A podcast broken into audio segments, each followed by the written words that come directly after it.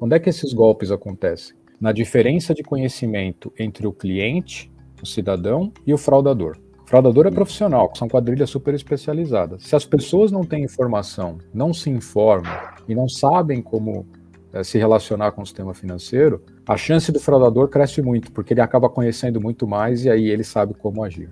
Adriano Volpini, diretor de segurança do Itaú Unibanco e da Comissão Executiva de Prevenção a Fraudes da Febraban, adianta aqui o tema do nosso podcast. Junto com Eduardo Cota, superintendente de conta digital do Banco Inter, vai nos mostrar as várias modalidades de golpes e fraudes. Vamos aprender como não cair nas mãos do crime e o que fazer para nos proteger, orientar a família e os amigos. Eu sou Mona Dorf e convido vocês a acompanhar a gente neste novo episódio do podcast Febraban News, com dois mega especialistas em segurança digital do setor bancário. Eles esclarecem dúvidas e dão importantes dicas de como se prevenir contra os golpes mais comuns, aqueles que dão tanta dor de cabeça e geram grandes prejuízos financeiros. Eles destacam a importância da educação digital e conscientização sobre esses riscos. Dão exemplos de fraudes, como a da falsa central telefônica de banco, a do falso motoboy que vai retirar o cartão do cliente, links falsos na internet, além de outras técnicas de engenharia social. Essa estratégia consiste em enganar o indivíduo para que ele forneça informações confidenciais, como senhas e números de cartões. É isso que a gente chama de engenharia social. Essas explicações foram feitas durante live promovida pela Febraban esta semana, com a participação do músico Léo Santana. A live foi a oportunidade do cantor questionar os executivos e os destaques a gente vai ouvir a seguir. A segurança digital, aliás, foi ainda mais debatida por esses dias com a quarta edição da Semana de Segurança Digital, momento em que o setor bancário, por meio da Febraban, em parceria com 25 bancos associados e a ACREF, Associação Nacional das Instituições de Crédito, Financiamento e Investimento, promovem a conscientização da sociedade para o uso dos canais digitais de forma segura. Vamos saber quais são os golpes mais comuns e como agir para não cair em nenhuma armadilha? Fique com a gente! Alô? Seu Antônio, aqui é da central do seu banco. Clonaram seu cartão. Nossa. Por favor, informe a senha para cancelamento. Claro, a senha é do. Pare! Até quando você vai cair nesses golpes na vida? Você nem sabe quem tá ligando. Você vai entregar a senha? Alô? Desligou. O banco nunca pede para você enviar sua senha ou fazer transferências. Acesse o Instagram da Febraban e saiba mais. Esse áudio que você acabou de ouvir é o da campanha da Febraban veiculada em redes de TV e na internet. O foco é alertar e orientar a população a se prevenir de golpes e fraudes e refletir antes de ter reações precipitadas.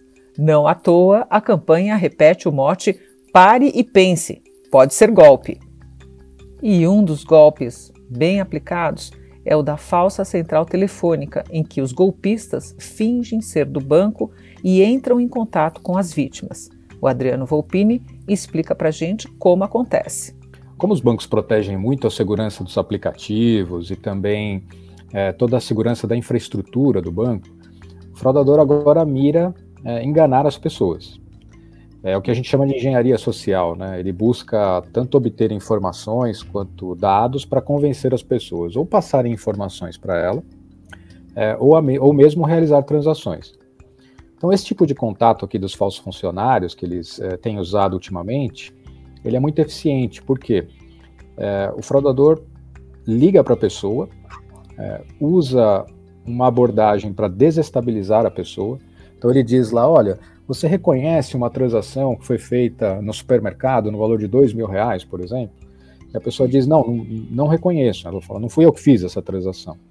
E nesse momento em que a pessoa começa a ficar preocupada e desesperada, porque dizendo, poxa, agora vou ter que pagar uma transação de dois mil reais que não fui eu que fiz, o fraudador começa a fazer aquela abordagem, fique tranquilo que eu estou aqui para te ajudar. E é neste momento de fragilidade que eles começam a conduzir, a levar a pessoa a fazer o que não deve, né? O que a gente chama de, da, da engenharia social em ação aqui. É, e aí ele orienta a pessoa, pra, por exemplo, para se proteger ou fazer um bloqueio do seu cartão, é, ou bloquear a, o, o, seu token, né, que é o seu código de acesso, ou mesmo é, proteger o seu dinheiro fazendo uma transferência é, para uma conta num outro banco. O que, que o fraudador tem na mão? Poucas coisas. Ele tem os seus dados pessoais, é, diz um, alguns dos seus dados pessoais para transmitir credibilidade, então ele fala o nome do pai, o nome da mãe, data, data, data de nascimento, etc. E a pessoa fala, ok, estou falando com alguém do banco, então vou seguir é, nessa transação. É, em alguns casos, tem alguma uma, uma prática que o pessoal acredita que é tem uma interceptação telefônica, tem uma sofisticação enorme no golpe, né? Porque o, o, fraudador ele liga para a pessoa e diz o seguinte: olha, liga na casa, liga no telefone fixo da pessoa, tá? E fala: olha, se você desconfia dessa ligação ou está preocupado, ligue imediatamente para o seu banco. Pega o número que está atrás do cartão de débito ou de crédito aí e pode discar que é, você confirmará com o banco que essa é uma ligação é, correta, oficial. O que, que, que, que o bandido faz do outro lado? Ele só segura a linha telefônica ele não desliga. Então, na linha fixa, quando só um lado das, da, da, da, chamada é, desliga, a ligação continua presa. Então, o que, que a pessoa faz? Desliga o telefone e começa a discar pensando que ela está discando para o banco. Mas, na verdade, ela está na mesma ligação ainda. E aí o golpista fica dá um sinal de tom no telefone para ele entender lá que ele está realmente com uma linha nova, faz lá todo aquele barulhinho como se estivesse discando, e aí atende uma pessoa do lado dele dizendo o seguinte: Banco X, bom dia. Ah, não, a ligação para confirmar a transação de segurança é verdadeira, sim. E aí termina de enganar as pessoas. É tão simples quanto isso. Quando a gente pensa nessas abordagens, dá a impressão que é algo pá, da NASA, super sofisticado. Isso. Mas não, é algo muito simples. Por isso que boa parte da campanha de, de conscientização da, da Febraban passa pelo para, quando você receber alguma situação suspeita pela frente, pensa, e aí confirme, suspeite, desconfie e é, entre em contato por um outro telefone ou por um outro meio que lhe seja mais seguro. Então, se você receber uma ligação no seu telefone fixo, retorne essa ligação através de um telefone celular.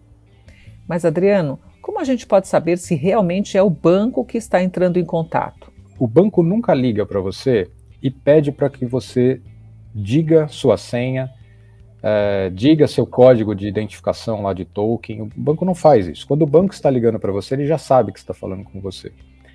Então, se alguém liga e te pede esses dados, já para e desconfia. O segundo ponto é, caso você receba uma ligação qualquer te pedindo para fazer um pagamento, uma transação, qualquer tipo de ação é, nesse sentido, ou seja, transfira o dinheiro para algum lugar ou faça um teste realizando uma transação, nunca será seu banco. Seu banco não liga para você fazer uma transação. Então, se alguém ligar pedindo para você fazer isto, não faça. Uma outra ligação muito comum é se alguém ligar dizendo eu vou até a sua casa para retirar um cartão magnético, lá, seu cartão de débito, seu cartão de crédito, para fazer uma perícia, para uma análise, também não é o seu banco. Seu banco nunca faz isso. E por fim, se você tiver qualquer ligação e desconfiar, porque a gente está pedindo muito para que as pessoas parem, pensem e desconfiem né, dos casos, é fundamental que você cheque se aquele contato é verdadeiro. Para checar se o contato é verdadeiro, você precisa usar um outro meio de comunicação. Então, se te ligaram no telefone fixo, pega um celular para confirmar se aquele contato realmente é o seu, por causa dos problemas que eu te expliquei anteriormente aqui do, deles prenderem a ligação, tá?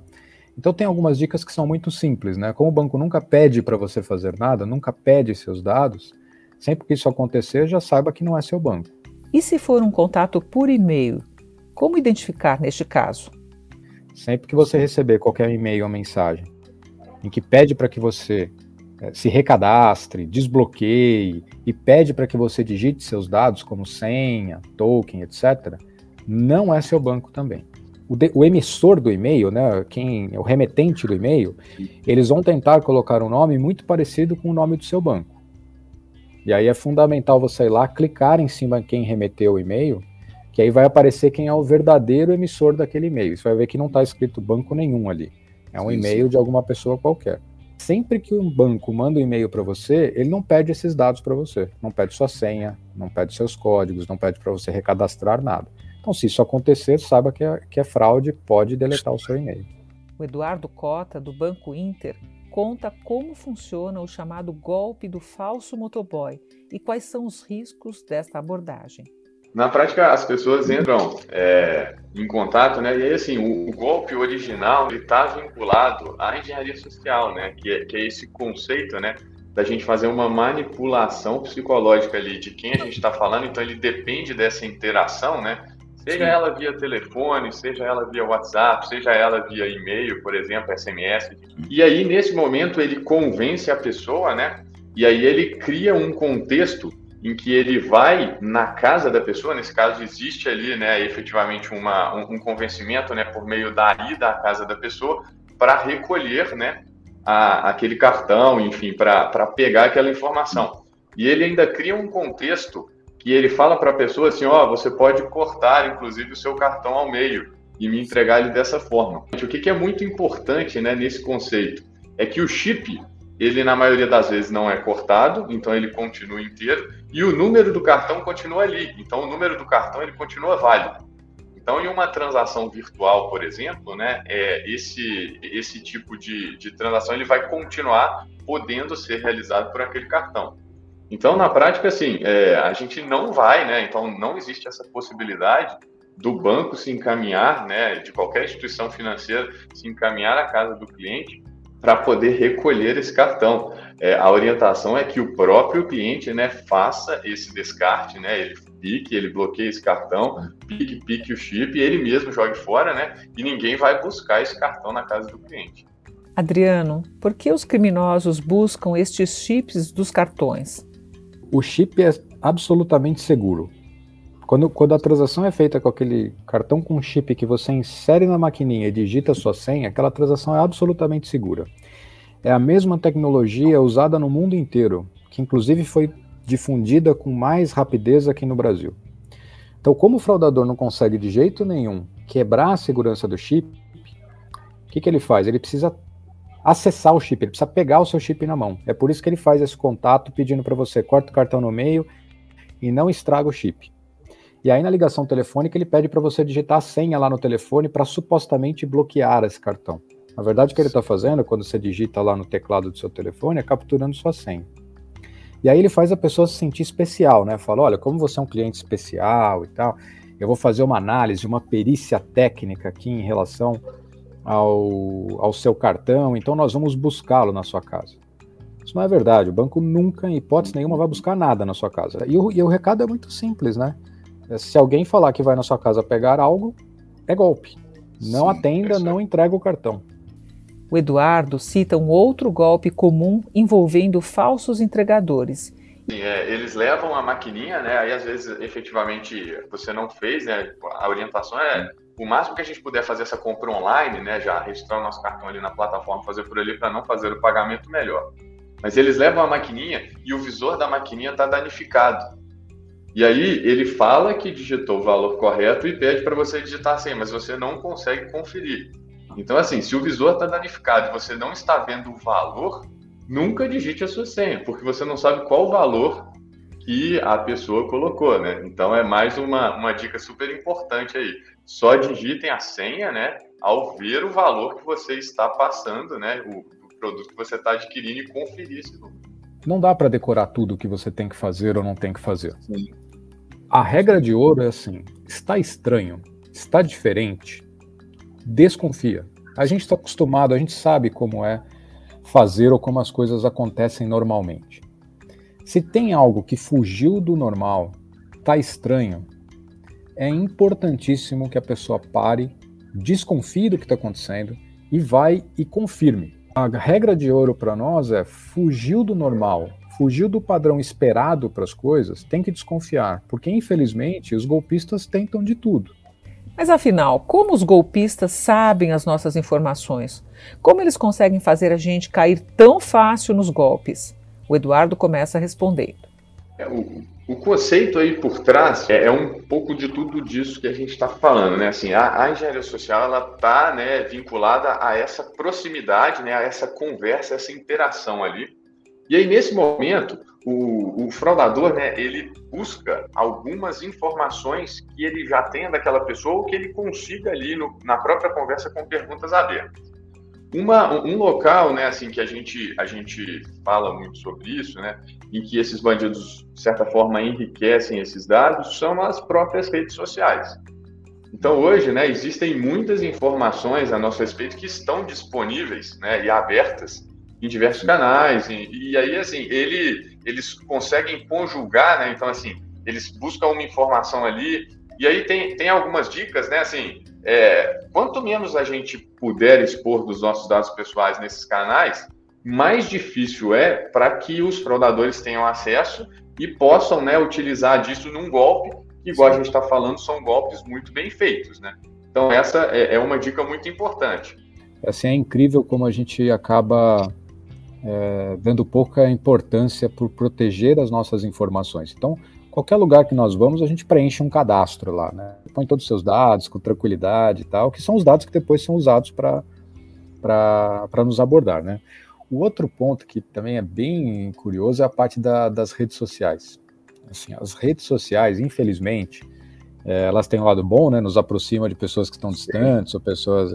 Mas é, se você não tem cuidado na forma com que você configura a proteção da sua rede social e também com o tipo de informação que você coloca lá, é, ela vira um prato cheio para quem quer aplicar um golpe contra você. Quando você vai e coloca o número do seu CPF abertamente em qualquer lugar, ou coloca informações importantes que podem é, auxiliar alguém a, a, te abordar de forma muito é, é, confiante aqui, vai te dar muita dificuldade. E é, eu falei um pouco do preenchimento de dados, porque, assim, é uma realidade no Brasil, os dados dos clientes acabam sendo vazados aqui, na maioria, em alguns sites de compra, ou mesmo sites aqui de jogos, etc. E aí os fraudadores buscam esses dados na internet. Se você fizer uma varredura lá com o seu nome e procurar seus telefones, etc., você vai perceber que eles acabam sendo publicados na internet, e a partir daí fica muito fácil de te abordar. Então, o cuidado na, na, o que a gente chama de privacidade, né? Aquilo que for a sua privacidade, ela precisa cuidar muito e não compartilhar, porque aquilo que você sabe que é uma chave para você, que é a sua privacidade, precisa estar bem protegido. Adriano, o dinheiro que os golpistas transferem vai para a conta de quem? O banco consegue rastrear os valores?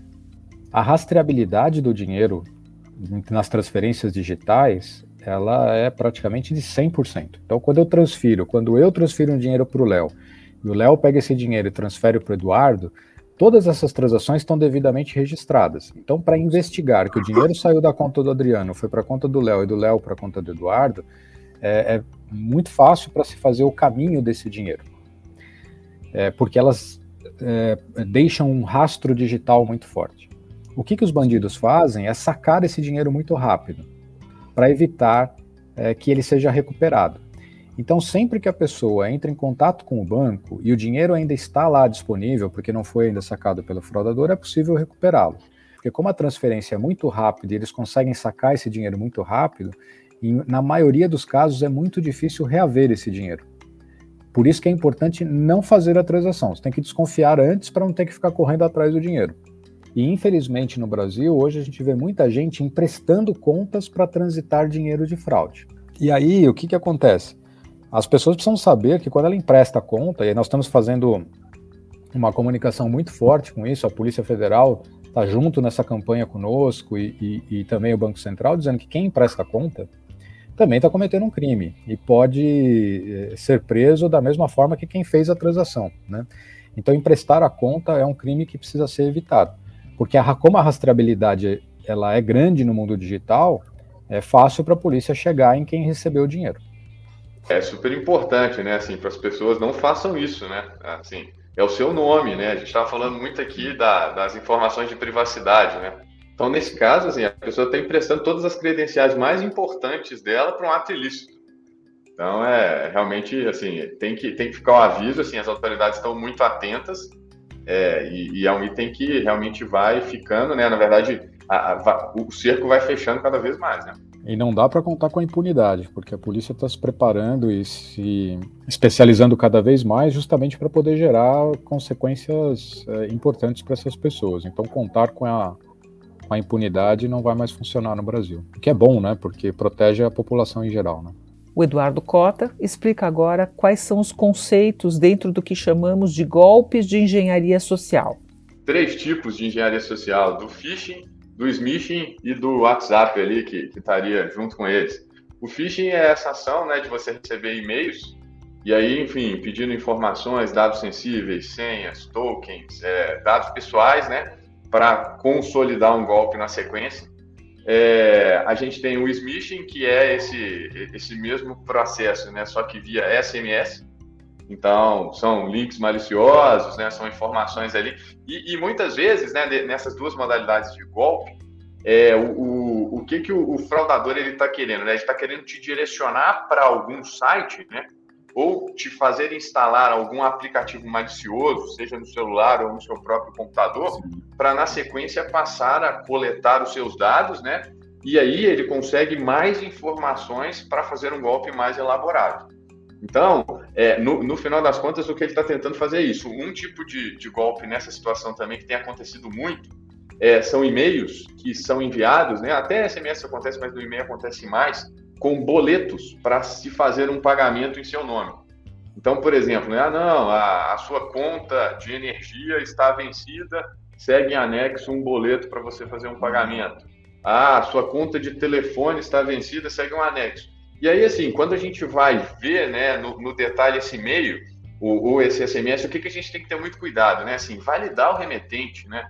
Faz sentido, né? Uma pessoa que nem está na companhia de telefone lá, está te mandando, Normalmente eles tentam, né, igual a gente comentou no início, é, colocar o nome da companhia lá no meio do e-mail. Mas assim, você vê que a, a, o arroba depois do e-mail é um arroba com genérico, né? Um Gmail, alguma coisa completamente diferente. Então, assim, não é a pessoa, é, não é a companhia, né? Outro item super importante, normalmente tem muitos erros ortográficos, né? Assim, então, é, o, o português ali, ele não é bem escrito. Não, não, você vê que não, não tem credibilidade naquilo que está sendo enviado. É algo que não está fazendo sentido, gente, assim, não clica, né? Ali é uma, é uma porta de entrada enorme, né? Para que o fraudador comece, né? Ele puxa a isca ali e dali para frente, com mais informações, ele vai conseguir, né? É, ter muito mais argumento para te levar para sofrer uma fraude, né?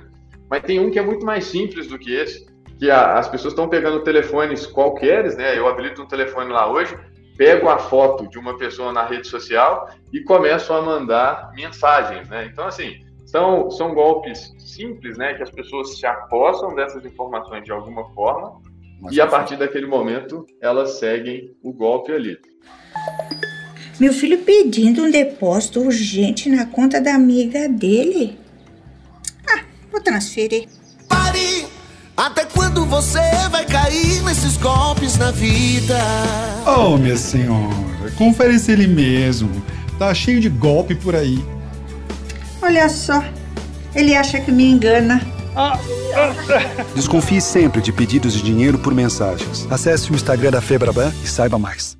Esse outro golpe que ouvimos agora também faz parte da campanha da Febraban e tem sido bem comum nos últimos tempos o golpe do WhatsApp. O golpista se passa por algum amigo ou conhecido e escreve pedindo dinheiro. Ainda falando sobre celular, outra situação que pode acontecer é ter o aparelho roubado, o que infelizmente acontece com frequência no Brasil. O que fazer neste caso? A gente precisa ter uma senha forte, né, para acessar o nosso telefone. Então, assim, a, a, gente tem visto alguns casos, né, que as pessoas utilizam a própria senha, a data de nascimento ali para o desbloqueio de telefone. Então, assim, vamos, vamos dar uma caprichada, né, porque normalmente são as primeiras tentativas, né, e, e os golpes, né, vinculados a, a roubo de celular, eles, da mesma forma que os golpes anteriores, né, eles são golpes muito simples, né, então, assim, os fraudadores, né, os bandidos nesse caso, eles roubam seu telefone e tentam ir ali nos dados mais simples possíveis para tentar ter acesso ao seu telefone. Então, assim, quando a gente faz essa primeira proteção, né, essa primeira camada de proteção ali no telefone, colocando uma senha um pouco mais elaborada, a gente já consegue dar uma reduzida grande na quantidade de fraudadores que vão conseguir entrar no seu telefone. Uma outra dica, né, super importante, é a gente utilizar senhas diferentes, né, em locais diferentes. Então, assim, a, as pessoas, de uma forma geral, elas utilizam às vezes a mesma senha, né, em sites, as mesmas senhas em aplicativos e as mesmas senhas nos aplicativos de banco. Então, assim, super importante, né? Vamos separar essas senhas, né? A gente sabe que tem uma dificuldade nesse contexto, mas é muito importante a gente fazer essa separação. Outro item que é muito importante também é a gente habilitar o rastreio do celular, né? Para a gente conseguir apagar os dados de forma remota. Então, assim, eu acabei de ter o, o roubo do meu celular. Então, assim, primeiro passo, a gente tem que entrar em contato, né? Com os bancos. Então, na prática, assim, ah, eu tenho conta no banco XYZ. Então, assim, entrar em contato, informar, né, que o, que o telefone foi roubado, que aí nesse momento todas as suas contas vão ser bloqueadas naquele momento e até que você recupere o seu telefone. Não vai ter nenhum tipo de transação ali, então você protege. Na sequência, entrar em contato também com a companhia telefônica, né, para que a sua linha seja bloqueada. E, e, um item que é muito importante também é a gente não registrar as nossas senhas no nosso telefone, né? Então, assim, não, não vamos usar bloco de notas ali. Assim, é, é, uma, é, é, uma dificuldade, mas, assim, nesse caso, a, o, o, bandido, ele, ele tem uma porta muito grande, né? E, ele, ele consegue entrar ali no seu telefone, ele consegue achar, achar o gerenciador de senhas, e ali ele passa a ter acesso a muitas informações. Até fazendo um complemento aqui, é, e reforçando um ponto que para mim é chave também, além do que o Edu colocou. A senha para acessar o banco não pode ser igual a nenhuma outra senha. A senha para acessar o banco tem que ser exclusiva. Porque ainda que a pessoa descubra qualquer senha sua, ela jamais vai descobrir a sua senha bancária.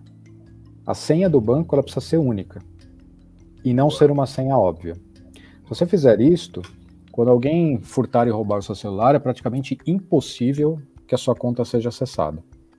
Mas assim, a gente tem aquele hábito, né? O site às vezes pergunta assim pra gente: vamos memorizar essa senha para você não ter que digitá-la novamente, né? Às vezes o site fala. E a gente fala, para facilidade, né? Vamos memorizar. Né? Quando você memoriza a senha ali, os bancos nunca guardam a informação no seu aplicativo ou no site, né? É uma premissa de segurança nossa. Mas vários outros aplicativos guardam. Então, se você guardou a senha lá de acesso ao seu e-mail é, e, e, por algum motivo ele consegue roubar o seu celular e a senha de acesso ao seu e-mail ali que foi memorizada no celular é a mesma do acesso ao banco, ele vai ter a sua senha para acesso ao banco. Agora o Adriano esclarece sobre a segurança do Pix, outro assunto que tem sido muito falado. Adriano, o que tem acontecido com o Pix?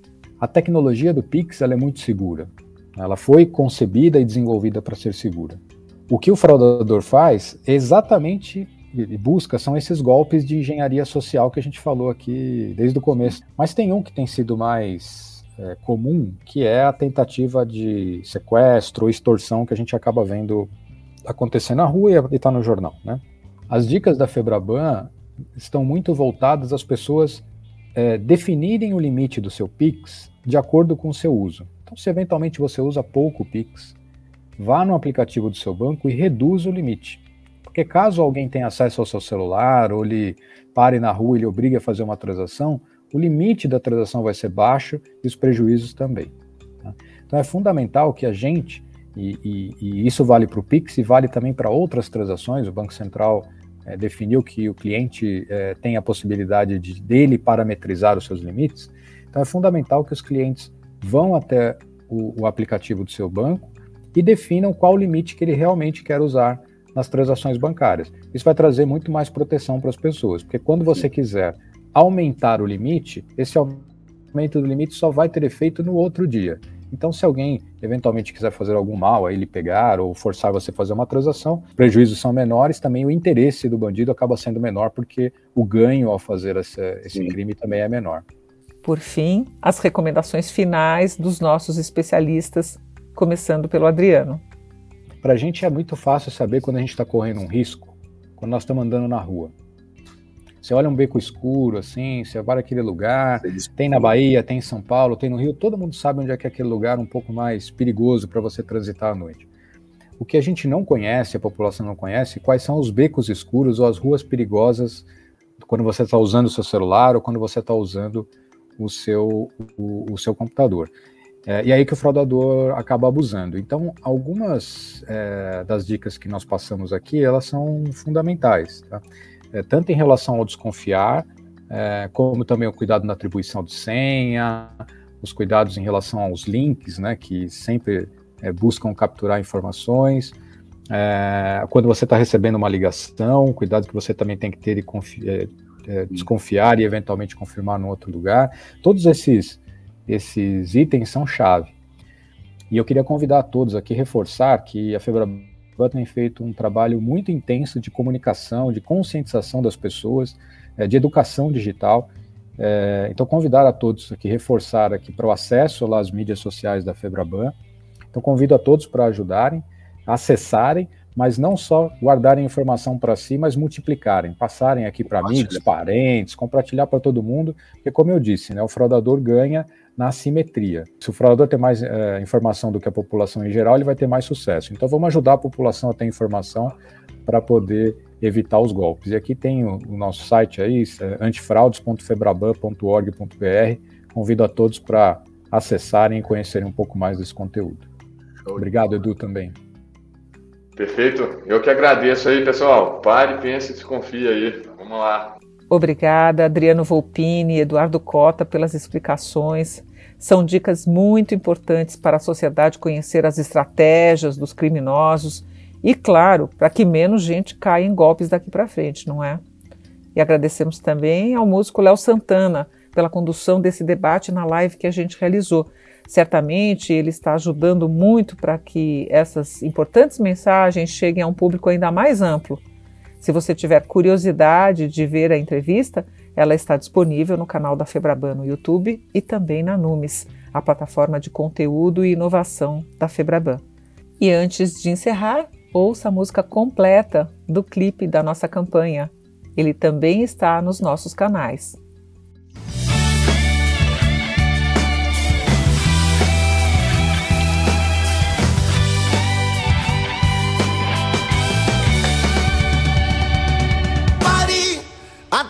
Você vai cair nesses golpes na vida. Pare, sua grana e sua senha jamais podem ser divididas. Tem malandro de olho na gente. Se pedir dinheiro, diga não. Então pare, não dê mole para ladrão. Eles tentam uma ou duas vezes, eu não cairia. Manda e-mail, zap, telefone, todo mundo tem. E pedem até emprestada a sua conta. Fica bem ligeira, amiga, não passa pra ninguém. Golpista escreve com carinho, eu entenderia. Mas querem só o seu dinheiro, enganar você. Mensagens chegam toda noite e até de dia.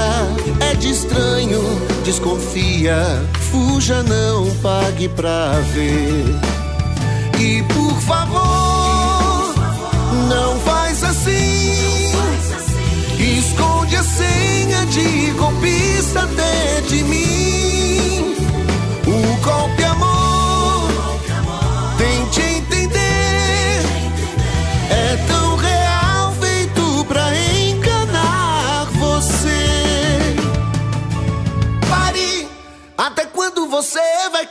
Cair nesses golpes na vida.